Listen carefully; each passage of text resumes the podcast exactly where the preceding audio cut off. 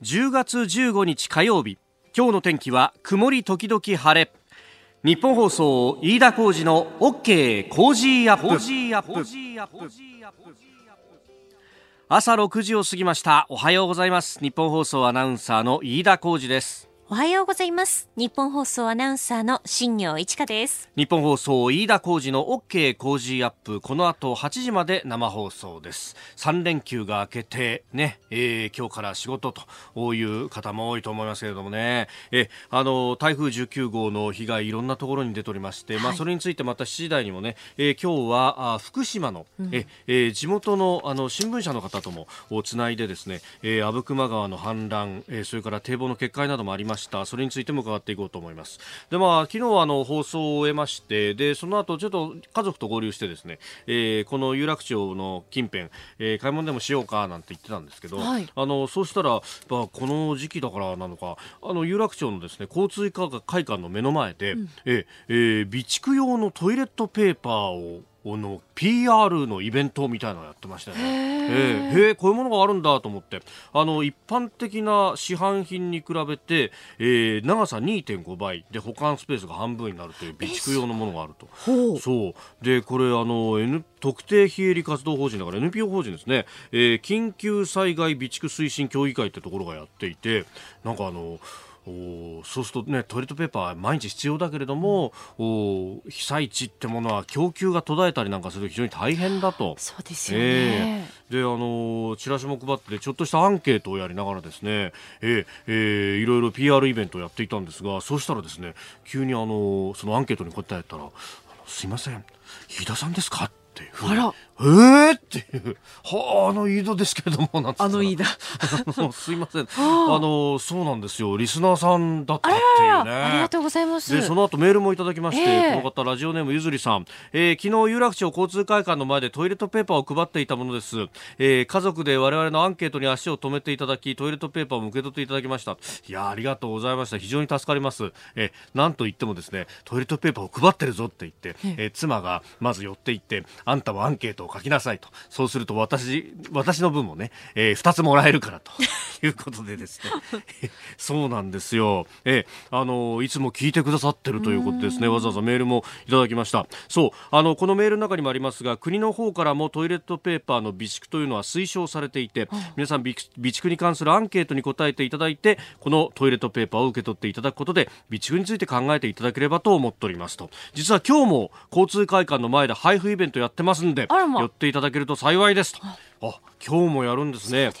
でこれあの一緒にねチラシをいただいたんですがあのトイレットペーパー総生産量のおよそ40%が、えー、東海地震の想定エリアの、えー、富士静岡県の富士地域で生産されていると、ええ、ねあの富士新富士のあたり新幹線通ると製紙工場いっぱいありますよね。だからあそこが地震で被害を受けると全国的にも影響を受けてしまうと。だからトイレットペーパーを備蓄しておきましょうねっていうキャンペーンだなるほどねと。で、えー、これ、あのー、平成22年から、えー、この国のですね防災基本あ平成23年ですね、えー、防災基本計画の中にもトイレットペーパー等の備蓄というものもそう明記をされていると。なんだけどやっぱりあんまりこう広がっていないと。まあねえー、これ、ね、台風が過ぎ去った後ですけれども、うん、まあ、まさにこの防災についてっていうね今関心が高まっている時期ですのでトイレットペーパーというのもちょっと頭の片隅には置いといた方がいいよなということを改めて思いました、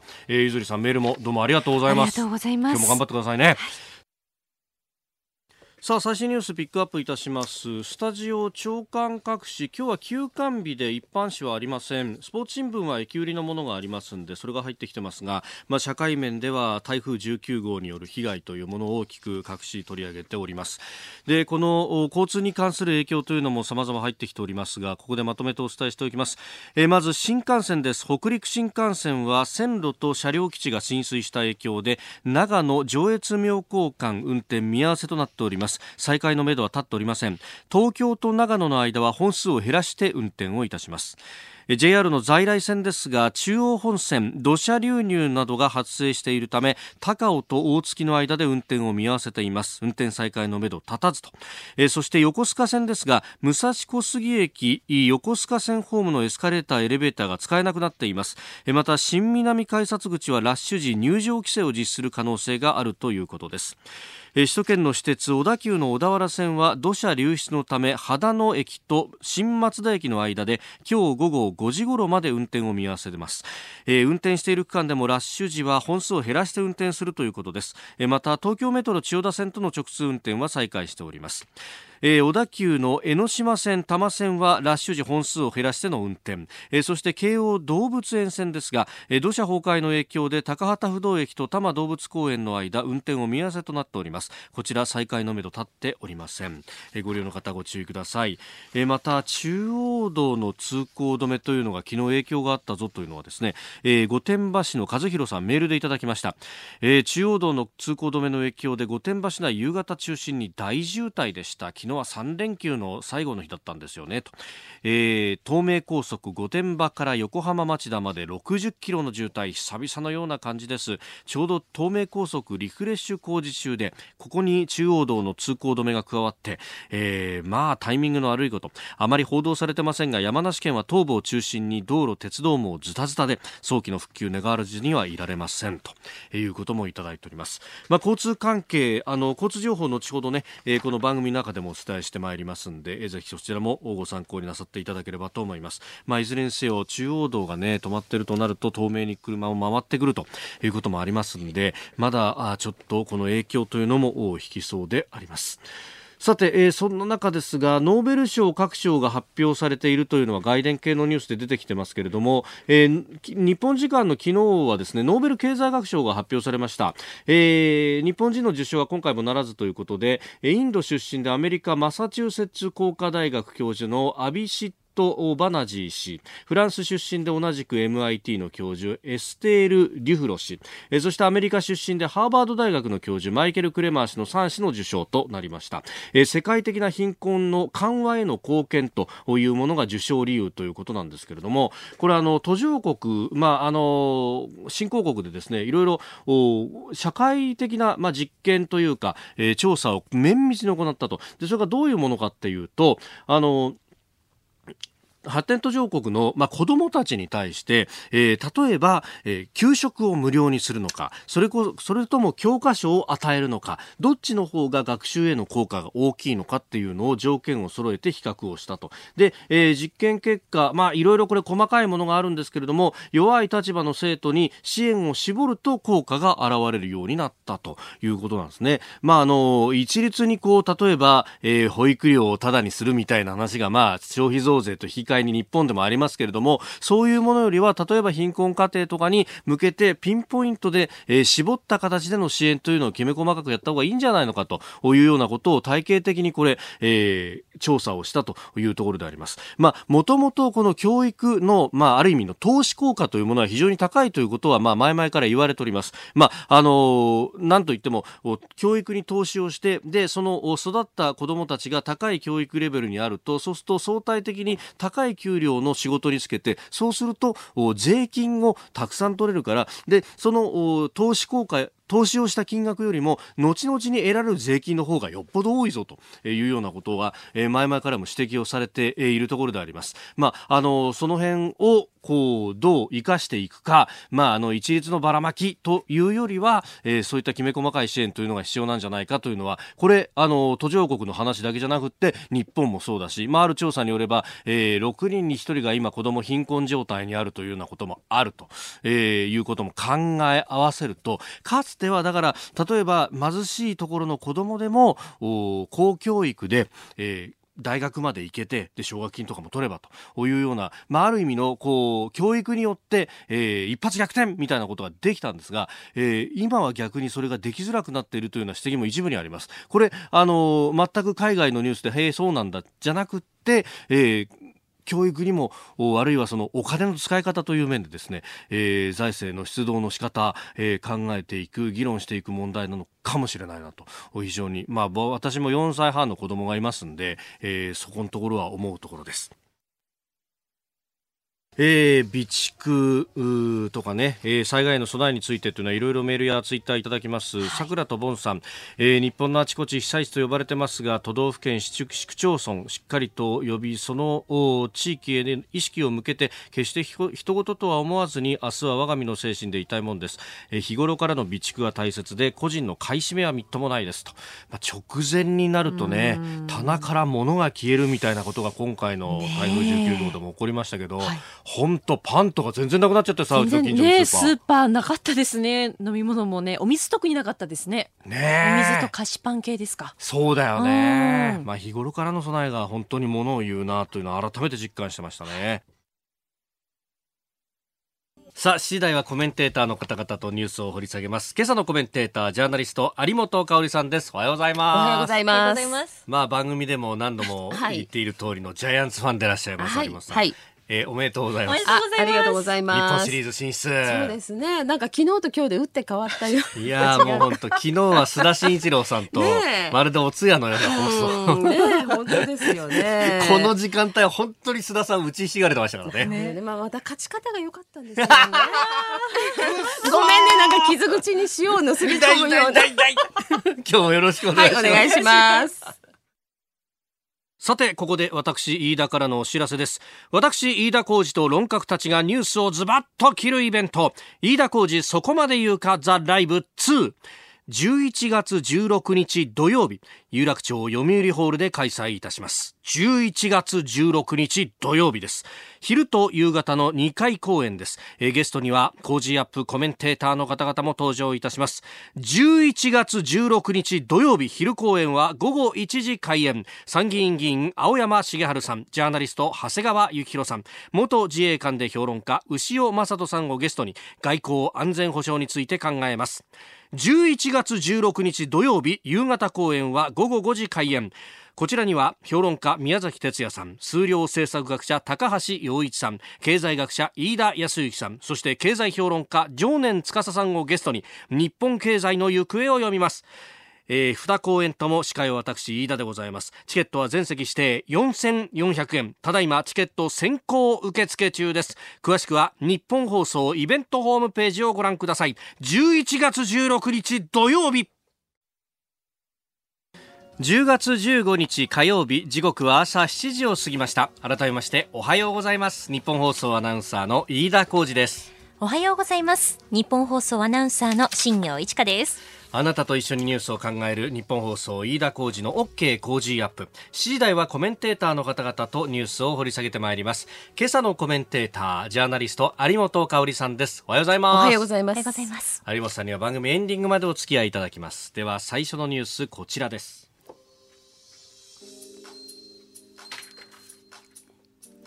台風19号激甚災害に指定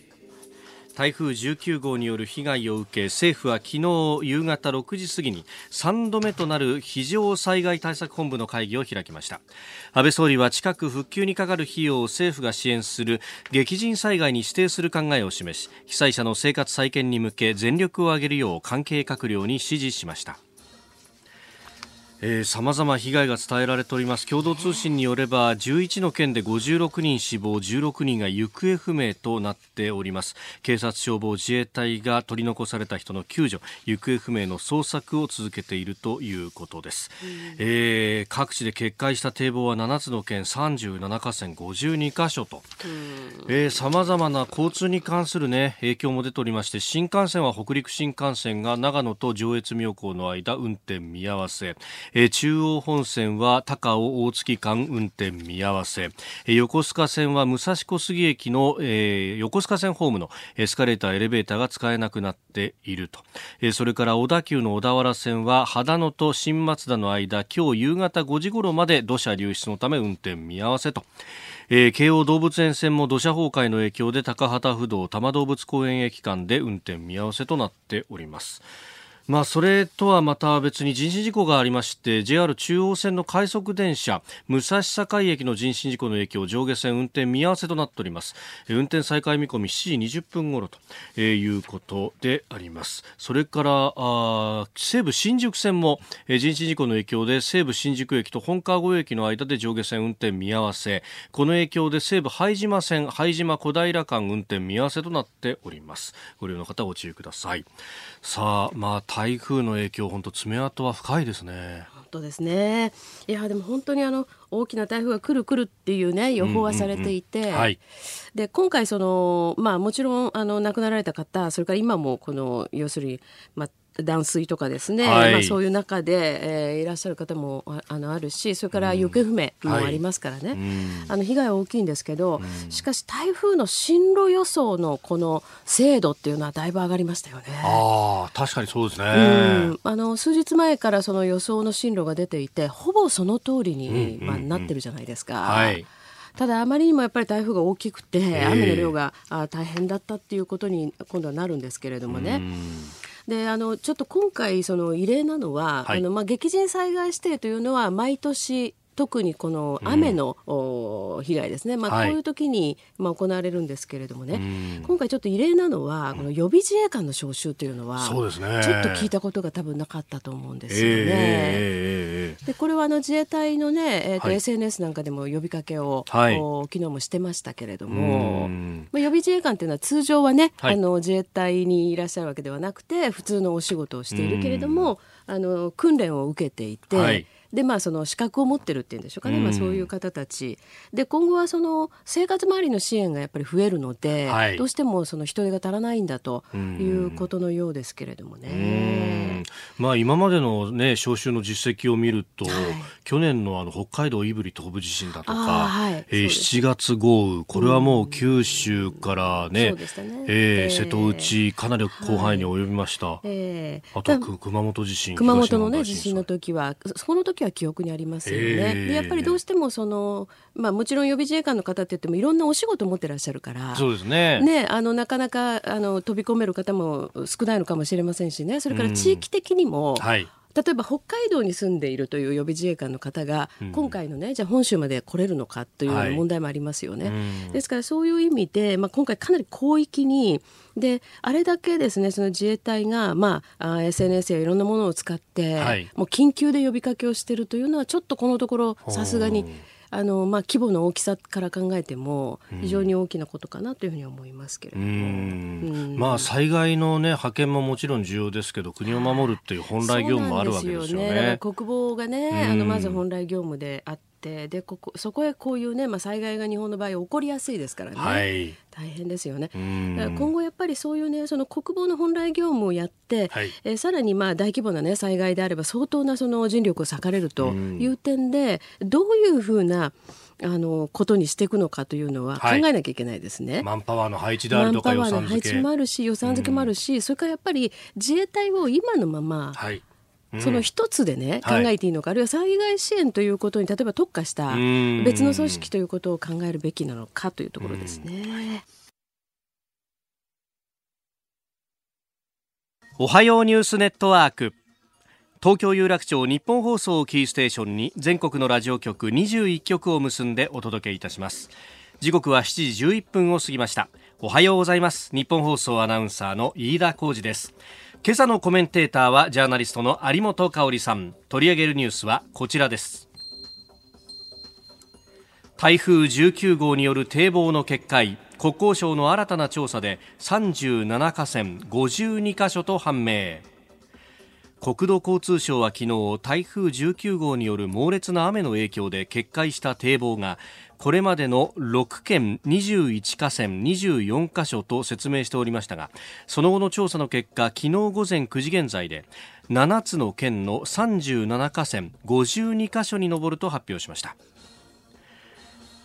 えー、このさまざまな被害ですが安倍総理大臣は官邸で昨日開いた対策本部の会合で激甚災害に指定する方向で調査を進めると述べ各所を横断する被災者生活支援チームを設置することも明らかにしました。また共同通信のこれまでの集計では11の県で56人が死亡16人が行方不明となっております、新たに堤防の警戒が見つかったのは福島県の阿武隈川、うん、えー、が大きかったとも報じられております、えー、そこでですねこの大規模な水害が発生した福島県の福島民友新聞社編集局次長佐藤翔さんと電話がつながっています。状況状況を聞きたいと思います。佐藤さんおはようございます。おはようございます。よろしくお願いいたします。よろしくお願いします。まず福島県地方どういった被害状況でしょうか？はい。えー、昨日の、えー、夜までのあの福島県の調べでですね、はい、あのー、亡くなられた方は、えー、16人に上ってます。また行方不明者は、はい、あまだ3人いるので、いらっしゃるので、はい、えー、まだあの犠牲者が増えると見られます。まあ、あの阿武隈川のこう流域、はい、かなり大規模なこう氾濫も発生したということでしたよね、どういった被害がありましたか？そうですね、あの阿武隈川あの、福島県を南北に流れている川なんですけれども、はい、えー、そこがあの北から南まで、えー、県庁所在地がある福島市から、えー、えー、郡山市、須賀川市、はい本宮市、まあ、伊達市、あと白河市といったところで幅広く決壊して、えー、浸水しております。うんもうこれ、至る所でというか、支流も含めると、相当な数に上りましたよね。はい、県内25の河川が氾濫して、はい。えー、大体20市町村ぐらいで浸水被害が出ております。あの特に郡山市など、はい、その駅前も浸水してしまって、一時は車が通れなくなったなんて報道もありましたが、はい、これ、住宅などにも相当被害が及んだわけですかね。そうですね、あのまあ、1階部分が丸々使ったお宅もありますし、えー、はい。えー、2階のもう少しであの窓のところまで、えー、窓から入ってくるような状況のお宅もありました。うん。あの佐藤さん、この阿武隈川という川はどうなんですか、はい、昔からその氾濫とか水害っていうのは、はい、あの地元の方々、警戒するような、やっぱ暴れ川のようなものだったんでしょうか？まあ、暴れ川というか、あの規模が大きいので、ですね、えー、あのまあ、あの県の中心部分を流れていますので、はい。えー、県庁所在地の福島市やあの大きい都市の郡山市など、はい。流れてますので、そこは住民が多いところなので、えー、やはりあの1998年に、はい、あのやはり、えー、8.5水害というのがありまして、えー、その時にも大きな被害がありまして、えー、それで平成の大改修ということで、はい、えー、その後98年から約3年間で800億円以上の予算が組まれて、えー、改修されたわけですね。なるほどただ、それでも今回のような被害がありましたし、えー、それでも、まあ、それが十分でなかったのか、あそれは今後、検証が待たれると思いますけれども、えー、まあ、それ以上の雨が降ったということなんでしょうね。そうすると、そうか、86年の8.5水害、その記憶も皆さんあるし、はい、やっぱりあのそれだけ対策打ってきたのにっていうのは関係者の皆さんもこれはかなり衝撃だったわけですかね。そうですね、まあ、あの国をはじめとして、まあ、これ国管理なので、はい。えー、国土交通省河川事務所などがあ回収進め進めてきたんですけども、えー、その他のまの県管理の河川などでも、やはり影響を与えてますので、はい、その一番基幹というかあの根本の河川になりますから、そこの回収はやっぱりこれからもう一度回収していかなければならないと思いますね。あの佐藤さんご自身はこの8.5水害の時、はい、もうすでに福島民有に入られていたわけですか？いやいや私はまだ高校生でした。あそうですか。あの、はい、その時と今とって比べてどうですか？あのそれちょっと周りのあの従業員とかにも聞いてみたんですけども、えー、やはり場所によってあの被害の規模が違いますので、あ一概には個人の体感的に、まあ、あの時のがすごかったとかですね、今回の方があのひどいとか、そういう声はいろいろ聞かれるんですが、えー、私はその頃あの柳川町で、えー、親戚の今回被害あった、えー、場所にいたんですけれども、はい、まあ、その頃はやはりそんなにですね、まあ、お店は浸水したんですけれども、うん、こんなに1階部分が全部浸かるほどではなかったので、なるほど。場所によっては今回の方がひどいと思う方もいらっしゃるのではないかと思います。うん。さあスタジオにはジャーナリスト有本香里さんもいらっしゃいます。はい、おはようございます。おはようございます。あの今回このまあ報道を見てる限りなんですが、はい、あの反乱連鎖なんて言葉があるんですよね。はいえー、でなんか非常にあのまあ、夜に入る時に急激に水位が上がったと。はい、いうような報道がありまして、まあ、これは先ほど佐藤さんおっしゃってたように今後の検証が待たれるんだと思うんですけれども、はいまあ、これはほとんどですから予測不可能なレベルだったっていう理解でいいんでしょうか？そうですね。あのこの、まあ、阿武隈川沿線ではないんですけれども、はい、あの浜通りの川内村というところでは、えーはい、の雨が降り出した11日午後から、うん、えー、13日午前お昼ぐらいまでの間に、まあ、大体2日弱ですけれども、はい、の間にやっぱ 1, 1ヶ月あ3か月分ぐらいの雨が降ってますので、それはやっぱちょっと想定しにくいんではないかなとは思いますね。なるほど、それだけ激しい雨が降り続いたってことだったわけですね。そうですね、はい。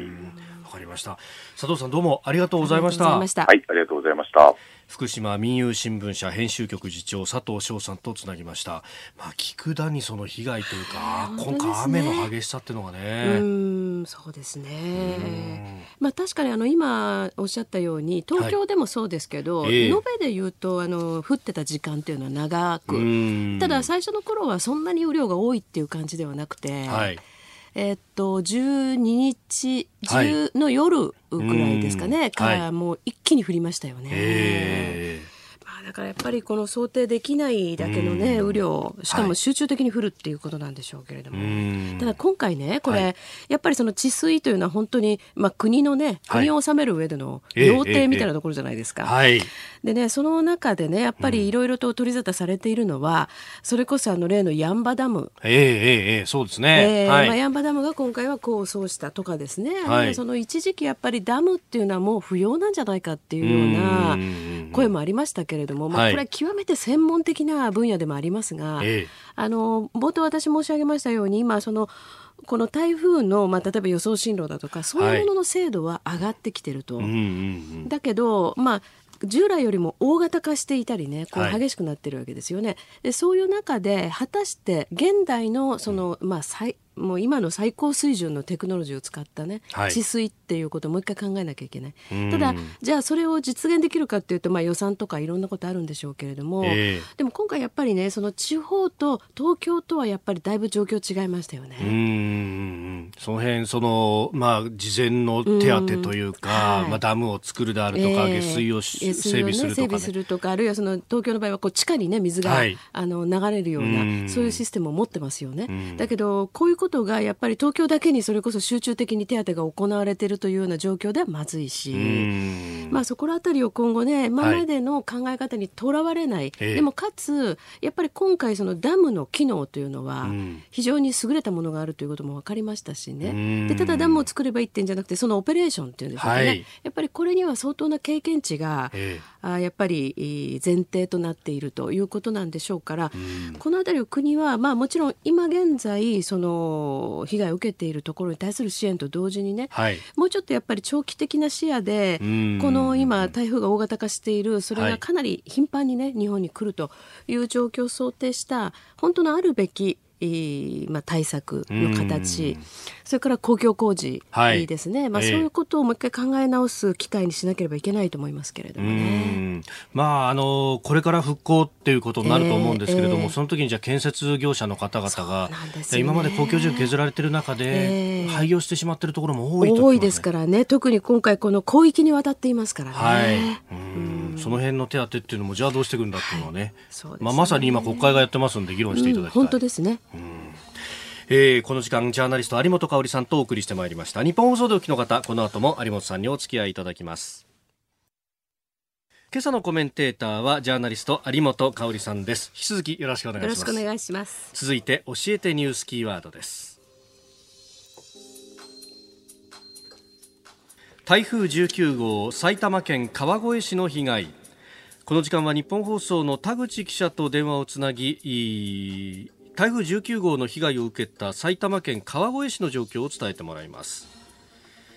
えー、ということで、えー、取材中の田口記者とつながっております。田口さんおはようございます。おはようございます。おはようございます。現在はどこにいますか？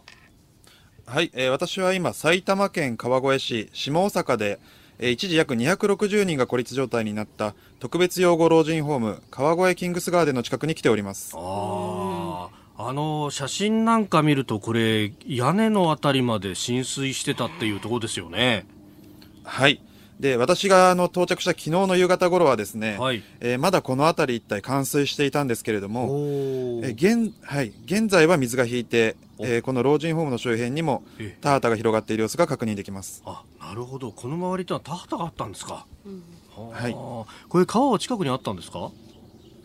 そうですね。あの氾濫したですね、あの、はい、っぺ川っていうのがあの近く流れておりまして、はい、でその他にもですね、ここの辺りはですね入間川、小畔川、大谷川と4つの川がですね付近流れているんですね。でそのうちの今回、おっぺ川が、はい、えー、堤防が決壊して、えそこから一気に水が、えー、水位が上昇してきたという状況です。あの地元の方、当時の状況などっていうのは何か話されてましたか？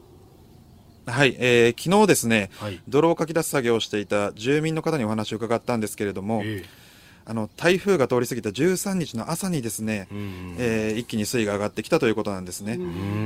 でただあのメールで警報っていうのは届いていたんですけれども、はいえー、あの台風が通り過ぎた後ということもありましたし、はい、であとはですねこの雨雨戸なんかも締め切っていたので外のその音とか様子があまり分からなくてこう避難できなかったというような声も聞かれました。うん。じゃあもうそうか気づいた時にはっていう感じで水が来てたわけですね皆さんね。そうですね。うん、えー、スタジオにはジャーナリスト有本香里さんもいらっしゃいます。おはようございます。おはようございますあの確かにこの衝撃的な写真をね私たちも見てあのこれはもともと入居者の方というのは避難をされていたということなんでしょうかね。いええーと、冠水した後で避難された、うん、ということですね。でこの辺りですねもともとですね他の土地に比べて特にこの老人ホームがある辺りというのが土地が低いところにあって、えー、水があの以前から溜まりやすいということは懸念されていたようです。なるほどそうか。この老人ホームの方々もあの事前に避難するというよりは気づいた時にはもう水がこれだけ来ていてという感じになってたわけですよね。そうですね。警戒はしていてその2階部分、ええ、3階部分に避難するなどしていたようなんですけれども、はい、建物の外に出るということは、えー、難しかったようです。うん。なるほど。わかりました。田口さん取材続けてください。どうもありがとうございました。はいありがとうございました。えー、日本放送田口記者とつないで埼玉県川越市の被害の様子伝えてもらいました。さあ、メール、ツイッター様々いただいてるんですが、あの、おはようニュースネットワークのゾーンで一応2本目に用意してたのが韓国のチョ・グク法相の辞意表明というものなんですが、はい、えー、結構メールやツイッターもいろいろいただいてます。磯子区の高橋さんという方、えー、なんで辞めるんだろう。ムン大統領もなんで辞任を認めたんだろう。もともと就任なんかありえない話なのに、それを強行突破したんだからと、えー、いうこと。今表面に上がっている以外の悪行が暴かれそうになったんで、先手打ったのかとか、なんかいろいろ言われてますけれども、まあ、ただこれ、何なんですかね、日本人好きですね、この。意外と好きですよね。ね。まあ本来だったらば、その重要性はね、ええ、あのこの災害のニュースに比べたらはるかに低いんですけれども、ね、でもまあまだまだやってますよね。はい、これはでもね、あのちょっと私まああるねあの専門家に伺ったんですけどね。うんうん、ほうほうやっぱりこれ支持率の低下っていうのはかなり激しいようですね。もう支持不支持逆転して久しいですね。久しいですね。ただあの韓国のねいわゆる支持率調査っていうのもいろいろこうちょっと調査の方法がおかしいんじゃないかとかいろんな取り沙汰されてるんですけれども、はい、まあでも大手新聞社なんかの世論調査でもこうだいぶ下がり上昇なのが止まらないというようなことを。ですから青瓦台が独自に調査している部分だともっと悪いんじゃないかと言われています。韓国の大統領官邸。はい。でやっぱりねこのチョ・グクさんのまあ疑惑っていうのがこれだけ出てきてしまうと、はい、疑惑というか要するにそのまあ悪い部分がこれだけ出てきてしまうとね確かにそのいろいろ言われ出してから任命したってことあるんですけれども、はい、まあ任命責任もさることながら、どんなに素晴らしい改革案といえどもね、この人じゃ無理でしょと、まあね、今更ながら、まあ、そういう民意があること、うん。うん、それからねやっぱり今後は、まあ、このムン政権どうなるのと、いうことと表に出てないもっとまずいことあるんじゃないかと。不正がね。なるほど、うんお送りしております日本放送飯田浩二の OK 工事アップ。お相手私日本放送アナウンサー飯田浩二と新業一華がお送りしています。今朝のコメンテーターはジャーナリスト有本香里さんです。引き続きよろしくお願いします。よろしくお願いします。続いてここだけニューススクープアップです。この時間最後のニュースをスクープトランプ大統領トルコに対する制裁を表明。アメリカのトランプ大統領は14日シリア北部のクルド人支配地域に侵攻しているトルコに対して鉄鋼関税の引き上げなどを含む制裁に踏み切る方針を表明しました。現在トルコ軍はシリア北部に侵攻しまして敵対するクルド人勢力に対する軍事作戦を続けております、はい、国境周辺の町や村の制圧を進めていて、まあ、多数の死者そして難民が発生しているとも言われております。そうですね、まあ、この辺りはちょっとねこう複雑だから、なかなか日本ではね分かりにくいところもあるし、はい、あの専門家の方々でもちょっとこう見解というのかな、それかなり分かれていますよね。そうですね。えー、ただあの今最新のニュースでですね。はい。あのアメリカはそのシリアに、まあ、あの軍を、ね、そのまま少し残すということをトランプ大統領が、まあ、決断したというようなニュースが入ってきていますね。はい、あの IS のその動向を、まあ、その監視するためということなんですけれども。それとまあもう一つその懸念されていますのは、はいあのー、今までですねこのクルド人勢力がですね、ええ。えー、まあ、アサド側と要するに今後また近づいていくんじゃないかと、はい、いうようなことも言われていますから、うん、まあ、結局どうなっていくのかというのは本当に予測がねできない状況になってますけれども、はい、これ私はねでもやっぱりこのトルコが、うんまあ、この軍事侵攻といいますかねこの作戦を今展開しているということをあながち全部責められないと思うんですよね。うん。まあ、トルコ、エルドアン大統領としては、まあ、国内の、うん、まあ、クルド人の方々の、はい、まあ、政党、はい、PKK というのがあって、まあ、そこは、うん、えー、いろんな、まあ、過激な抗議活動もやるんで、はいはい、まあ、テロ組織というふうに認定をしている、うん、ね認定してますからね、でこれはねあの PKK に関しては、はい、クルド人の中からも別にこれを全部あの是認してるわけではないしね、あのむしろ非常に困るんだとい。うような声もありますよね。まあ、平和に共存してるはずだったのにな、はい、というね、うん、あの私ちょうどねこれもう3年前かなあのまあ、トルコ行ってですね、はい、イスタンブールの街の中心部なん。かでももう本当に変な話普通に生活されてるクルドのね、はい、方々たくさんいらっしゃるんですよ。で成功者も結構いますしね。あのなんか日本で聞いてるとねやっぱりクルド人の人たちはおしなべて全部ものすごくこうお、まあ、差別されていて、はい、っていう状況かっていうとそうでもないんですよね。あのまあ、もちろんそのトルコ人とそのちょっと違う、はい部分は相当あるんだけれども、うん、まあ、かなりその成功してる人もいてでちょうど3年前に私行った時はですね、はい、シリアの領内に住んでいるそのクルド人同士親戚っているわけじゃないですか。そこから逃げてきたっていうような人たちを、普通のそのクルド人の、まあ、商売やってる人たちがお店であの、まあ、働かせるっていうんですかね。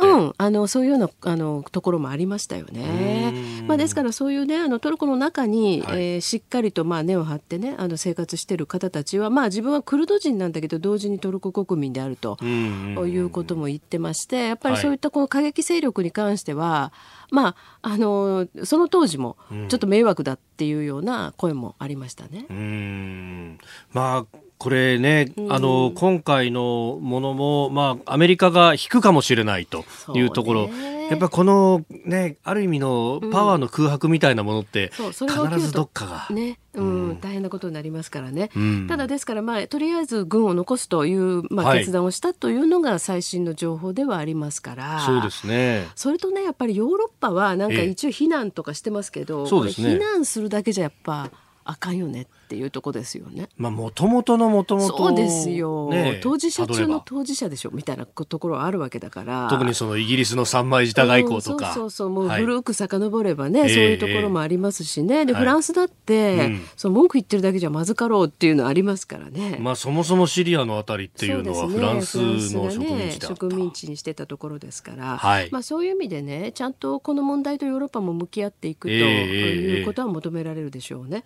うん、まあこれトルコに対してそれでこう強く出ると、はい、じゃあお前のところに難民たちは行きたいって言ってるそうそう。だから送り出してやるよ,、るよっていう話をずっとしてるわけですよね。えー、それは勘弁してトルコ側はね、うん、だからやっぱりいいとこ取りをねヨーロッパがするというのはこれはやっぱりまずいでしょうし、やっぱり綺麗事では済まされないところだったそうです。でその中でやっぱりそのアサド政権とねやっぱりロシアが、はい、あいろいろまあ取引をしてるんじゃないか、まあ、これに対してアメリカは、うん、あちょっと耐え難い状況だと。はいいうようなことを言ってるわけですから実はこれは結構目の離せない状況ではあるんですよね。まあロシアの話が出ますとエルドアン政権とも、うん、あの悪くはないというか、そうそう。ね、ね、ミサイルシステムを入れたりとか。そうあれはねあれはちょっとアメリカに対しては非常に悪い、えー、まあただわざとでしょうけれどもね。うん